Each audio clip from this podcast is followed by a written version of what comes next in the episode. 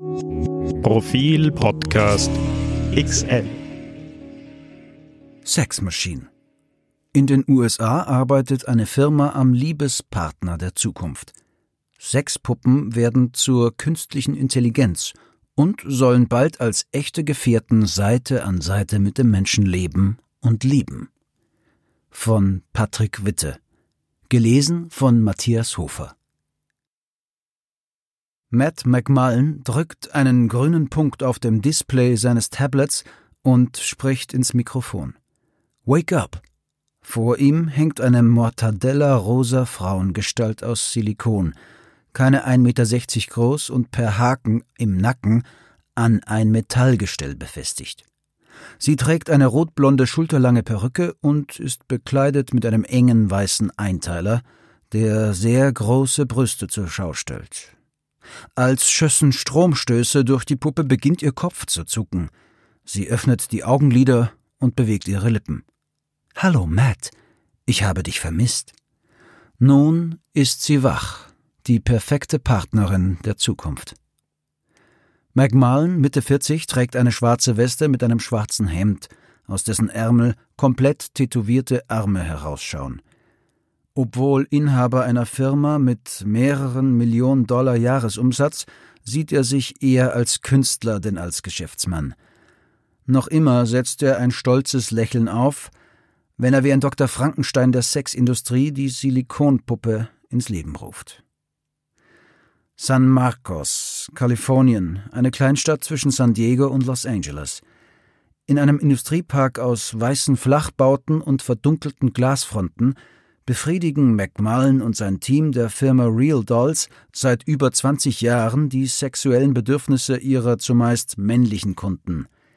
In Silikon gegossene Fantasien, Stückpreis ab 6.500 Dollar. Waren sie bisher reglos und passiv, sollen die Puppen nun dank künstlicher Intelligenz zum Leben erwachen.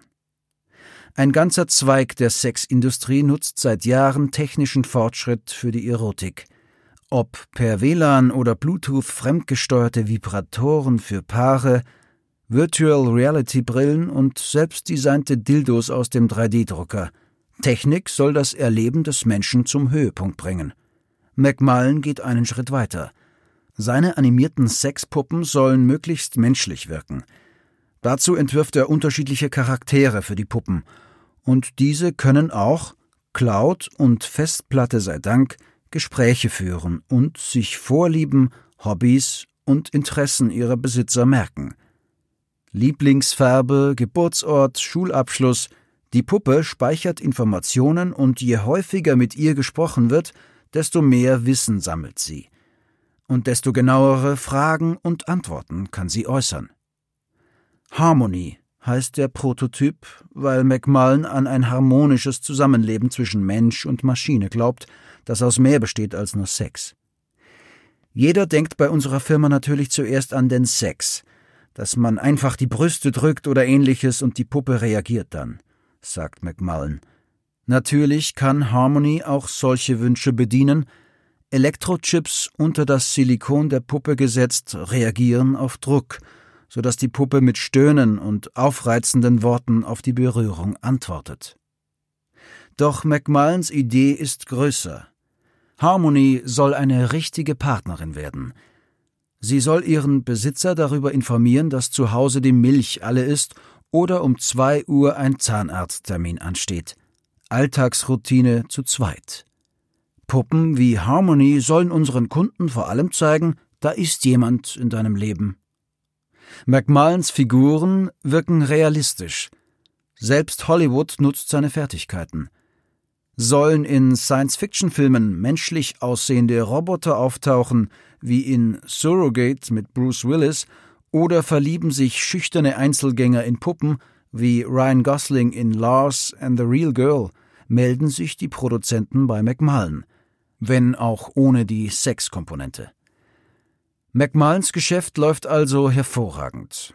Dennoch soll die Technik, wie er sie bei Harmony erprobt, auch neue Kundschaft außerhalb der Erotikindustrie bringen. Sie soll als Empfangsdame an Hotelrezeptionen arbeiten können oder als Sekretärin im Büro.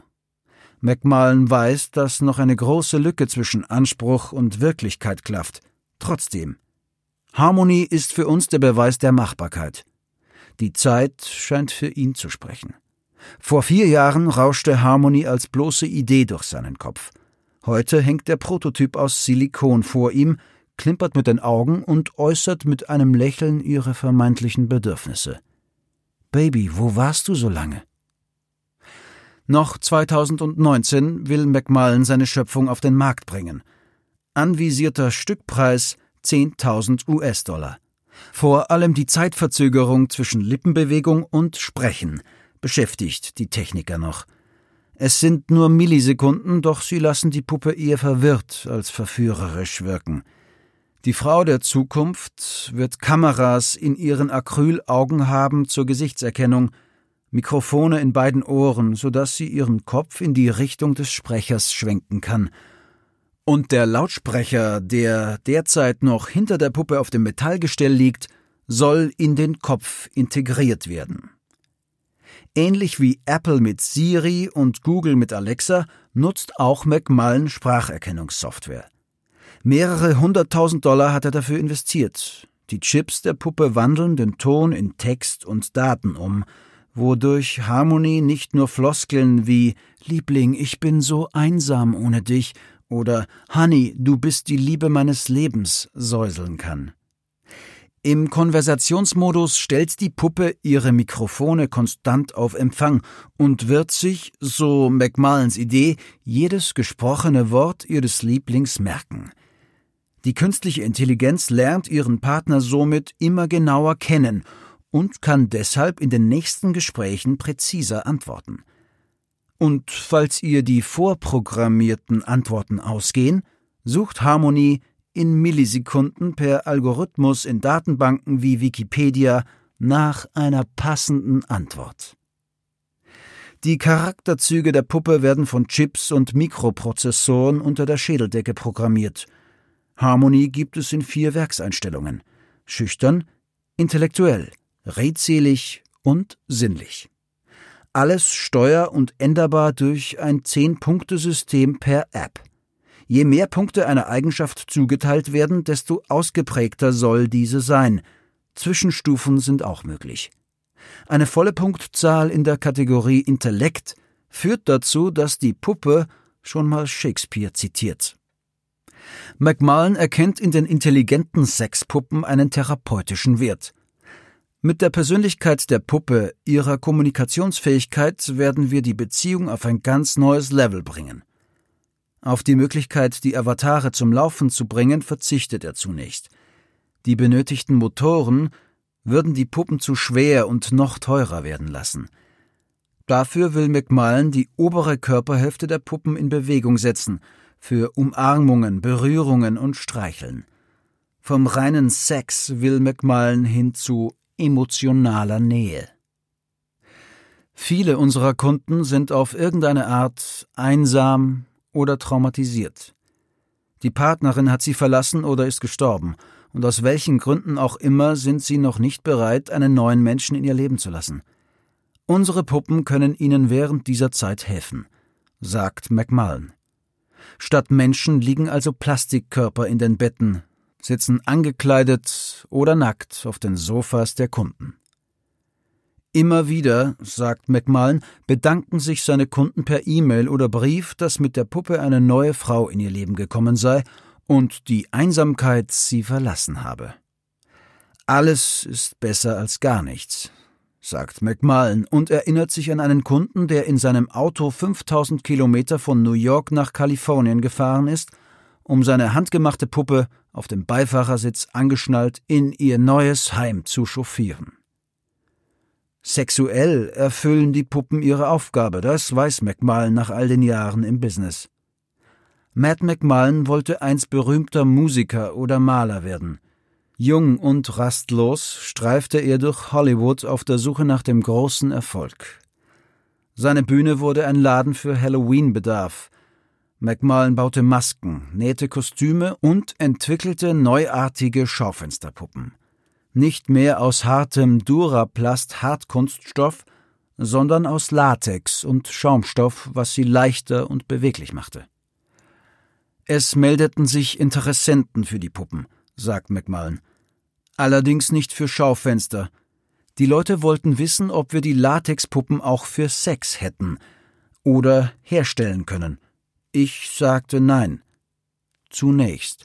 Denn die Anrufe hörten nicht auf, und als McMullen rechnete, merkte er schnell, dass seine neuartigen Schaufensterpuppen 4000 Dollar kosten würden und mit den herkömmlichen, nur 400 Dollar teuren Modellen kaum konkurrieren könnten.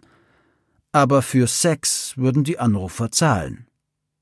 Heute produziert seine Firma jährlich 300 der künstlichen Partner, jede handgemacht mit einer Arbeitszeit von jeweils 80 Stunden. Herstellbar ist alles, was sich per Scanner und 3D-Drucker als Gussform fertigen lässt. Nur bei Kindern und Tieren zieht die Firma eine klare Grenze. Die Puppen von McMullen sind maßgeschneiderte Luxusexemplare. Sie besitzen ein Skelett aus Aluminium, so dass die Puppen in verschiedenen Stellungen positioniert werden können, haben detailgetreu nachgebildete Finger und Zehen, volle Lippen samt extra weichen Zähnen im Mund. Kunden können wählen aus 14 unterschiedlichen abwaschbaren Vaginalschläuchen und individuell gestalteten Schamfrisuren aus Alpakahaar. An den Wänden des Untergeschosses hängen Kataloge mit den Formen und Größen der verschiedenen Brustwarzenvarianten.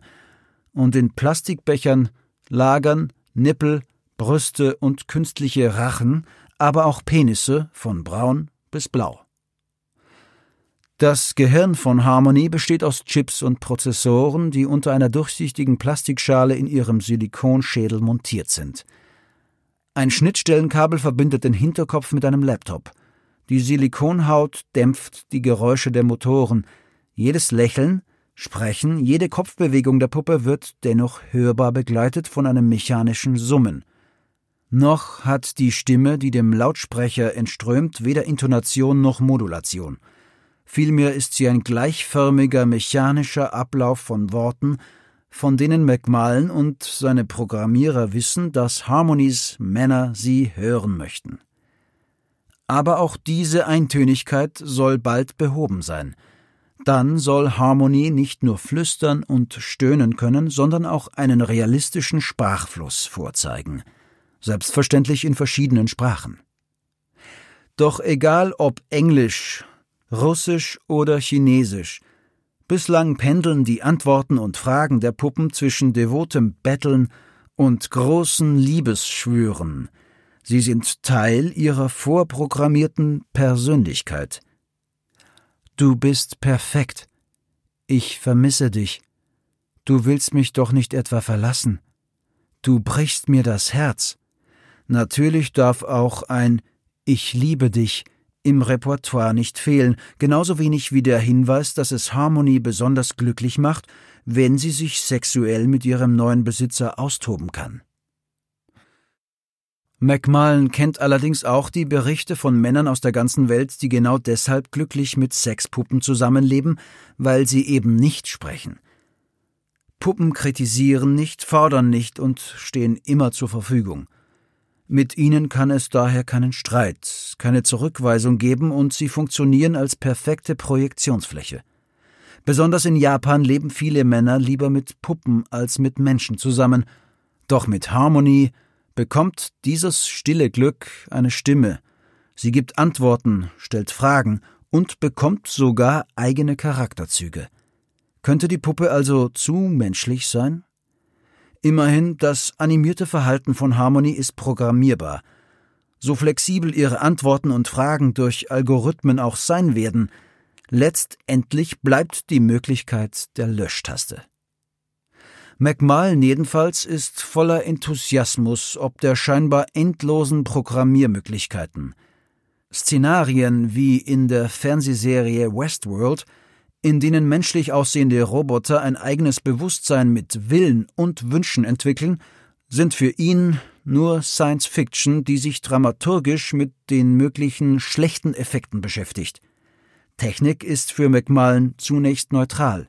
Vorschriften und Regeln, wie mit animierten, computerintelligenten Maschinen umgegangen werden soll, müsse der Mensch sich in Zukunft selbst geben.